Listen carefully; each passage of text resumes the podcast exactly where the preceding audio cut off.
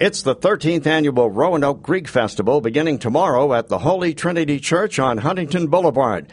Festival Chairman Pete Samopoulos on some of the offerings. All types of Greek food and Greek desserts like our famous baklava, and we'll showcase some wines from beautiful Isles.